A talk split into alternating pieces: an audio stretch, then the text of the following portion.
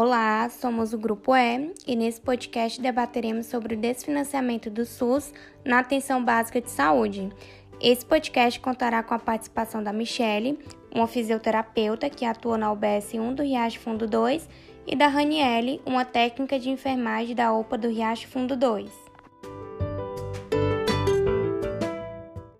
O Sistema Único de Saúde brasileiro foi regulamentado após a Constituição Federal de 88 Antes desse momento, o acesso à saúde era um benefício direcionado a apenas uma parcela da população. Antes de falarmos sobre o desfinanciamento, é importante falarmos sobre a atenção primária, já que o SUS é um sistema que é guiado por uma rede de atenção em saúde, onde cada nível de atenção é responsável por uma demanda de complexidade. Já a atenção primária é a porta de entrada do usuário ao Sistema Único de Saúde é através das apps que 80% das demandas de saúde pública serão tratadas e solucionadas.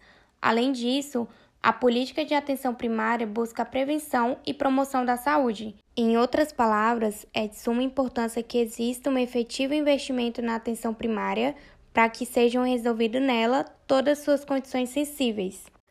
O SUS é financiado por recursos financeiros oriundo do Orçamento de Seguridade Social ou seja, recursos financeiros disponíveis na União, estados e municípios. No financiamento da atenção básica, temos dois pontos voltados ao financiamento: o da saúde da família, PAB variável, e os recursos per capita para financiamento de toda a atenção básica, PAB fixo. O setor da saúde pública na APS enfrenta problemas devido à falha de repasses de verbas e sua insuficiência, falta de clareza nos parâmetros de repasses intergovernamentais criação de uma gestão que entenda e dialogue com as dificuldades locais e maior autonomia dos municípios na definição de prioridades, em contrapartida aos financiamentos destinados ao custeio de programas específicos. Historicamente, o financiamento da saúde tem beneficiado o setor privado, onde o SUS paga por procedimento realizado pela rede contratada, o espírito contrarreformista do Estado brasileiro, em sua versão neoliberal, propõe preparar o país para um novo projeto de modernidade, as conquistas advindas da Constituição, principalmente em seu capítulo sobre Seguridade Social.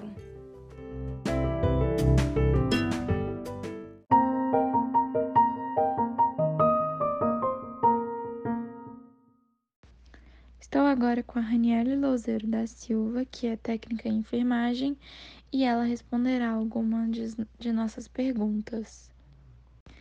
Raniele, quais são os serviços da atenção básica e esses serviços eles são prestados à comunidade de uma maneira acessível?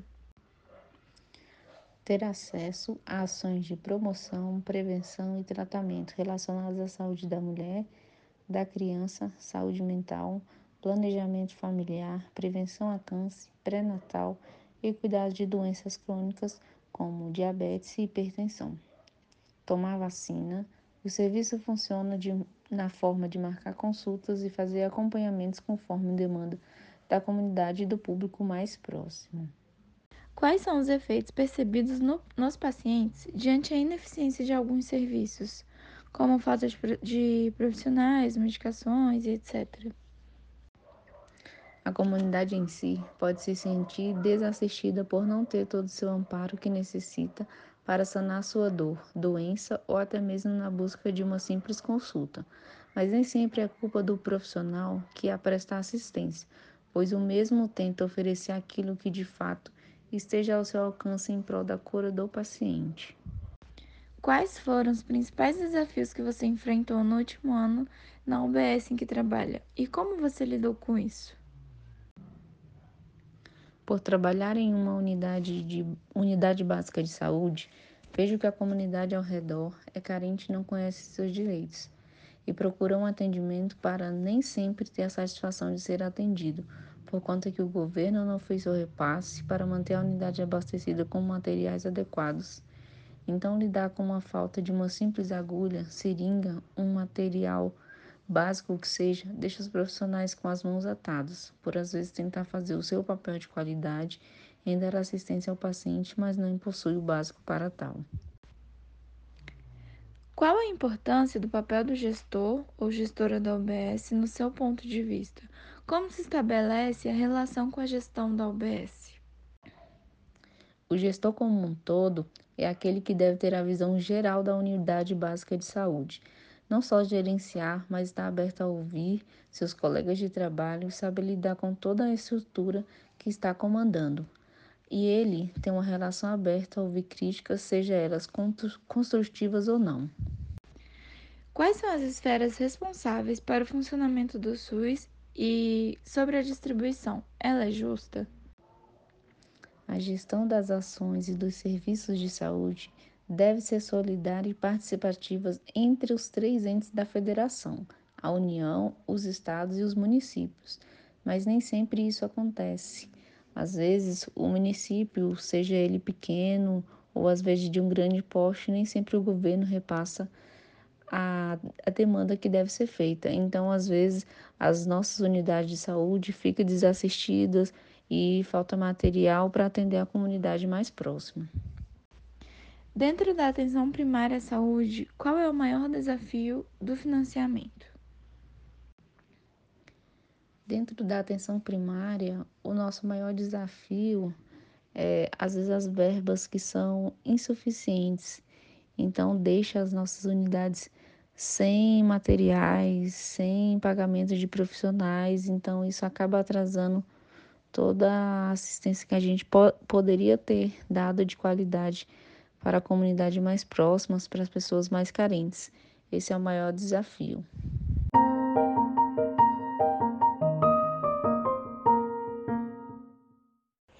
A nossa próxima entrevistada é a Micheline Ribeiro. Ela tem 44 anos e é fisioterapeuta. Trabalha na saúde básica há 13 anos e desde então está na UBS 1 do Riacho Fundo 2. Como funciona o sistema de espera para fazer exames básicos no SUS e quanto tempo em média leva essa espera?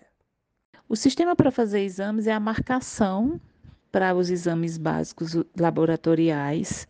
Existe a marcação, essa marcação é feita diretamente na unidade básica de saúde. Eu não sei quanto tempo está a espera, mas não é longa. Outros exames, é, eles vão para regulação. Quais os efeitos mais visíveis na linha de frente da falta de financiamento da atenção básica? Bem, o efeito percebido né, nos pacientes diante da ineficiência de alguns serviços, a gente vê que o que acontece é muitas vezes o agravamento de uma condição de saúde que poderia ser melhor eliminada ou acompanhada ou curada em um nível inicial e ela vai se prolongando até se tornar uma condição mais aguda ou com uma, um comprometimento maior da saúde do indivíduo. No caso, se um CA ele tivesse sido detectado precocemente, a gente teria a possibilidade de uma maior cura, né? Isso vale para todos os casos, o acompanhamento de uma doença que às vezes a gente pega em nível inicial, em que ela não vira uma infecção, é, ela poderia não virar uma infecção, e aí a gente teria o estancamento e uma melhora na saúde da população e dos pacientes nesse sentido. E alguns, pela falta de profissional, com, às vezes não tem nem acesso ao serviço, né? Tendo que procurar outro serviço de atenção secundária e aí entra numa fila de espera e entra no não acompanhamento longitudinal da saúde da família. É sabido que o desfinanciamento causa situações estressantes, tanto para quem trabalha quanto para quem recebe o atendimento. Como isso afetou e ainda afeta a sua saúde mental? Eu não acho que é recente essa questão do desfinanciamento. Eu acho que a gente lida com isso sempre. Então, assim, às vezes muda de setor e eu acho muito raro não, nunca vi um caso que a assistência básica fosse completamente financiada com todos os recursos, então eventualmente vem uma coisa, falta outra. Então eu assim, eu acho que desde a minha formação eu lido com isso e eu tento lidar sabendo que isso vai sempre acontecer. Não tenho às vezes gera um pouco de estresse, sim, nessa situação de que a gente precisa de alguma coisa para o paciente e não tem, mas eu lido como se isso fosse parte do trabalho, porque eu nunca vivi uma situação diferente em todo o tempo que eu estou formada, em toda a minha vida de atenção básica. Existem maneiras pelas quais a equipe de profissionais da saúde atuantes na atenção básica podem conduzir o atendimento de maneira que satisfaça a necessidade do paciente diante a falta de alguns recursos? Eu acho que essa também é uma pergunta que vai depender do tipo de atendimento e da necessidade que aquele paciente tenha. Então, a falta de algum recurso, ela só pode, eu só posso saber se existe possibilidade de conduzir de outra forma, se eu souber qual é o recurso que falta. Né? Se for um medicamento, provavelmente não, não vai ter como ter sanado essa, essa exigência do, do, do paciente. Agora, se for uma atividade como a ausência de espaço físico, a ausência de materiais de educação em saúde, a gente pode ter maneiras criativas com a própria utilização de recursos é, de tecnologias leves que eu possa fazer com que esse paciente tenha a orientação adequada, tenha o recurso adequado, é, a gente utiliza pesos, né? No caso da fisioterapia. Se eu não tenho halter, eu faço o pezinho com garrafa de 600 ml de água mineral e coloco areia dentro, ou pedra, ou brita. Se o paciente, se a gente não tem o colchonete, eles levam a toalhinha ou, ou o edredom para fazer as atividades que precisam de colchão. A gente tem como fazer alguma coisa nesse sentido. O bastão é substituído por cabo de vassoura, porém, se a gente tem outros tipos de recurso que eu não tenho como sanar, a ausência de um otoscópio, eu não consigo fazer uma avaliação adequada do paciente. A ausência de uma medicação, eu não consigo fazer uma intervenção que vá curar aquela patologia. Então, depende do tipo de recurso que esse paciente necessita. Sendo assim, é possível notar episódios nos quais a administração financeira para atenção básica em saúde operou e segue operando com recursos reduzidos e uma resistência para mais investimento nessa área. Os cortes de gasto público intensificam o descaso com uma área cujos recursos já são limitados, o que leva a uma queda de qualidade do atendimento, além de afetar toda a estrutura do que compõe e estabelece o funcionamento do SUS.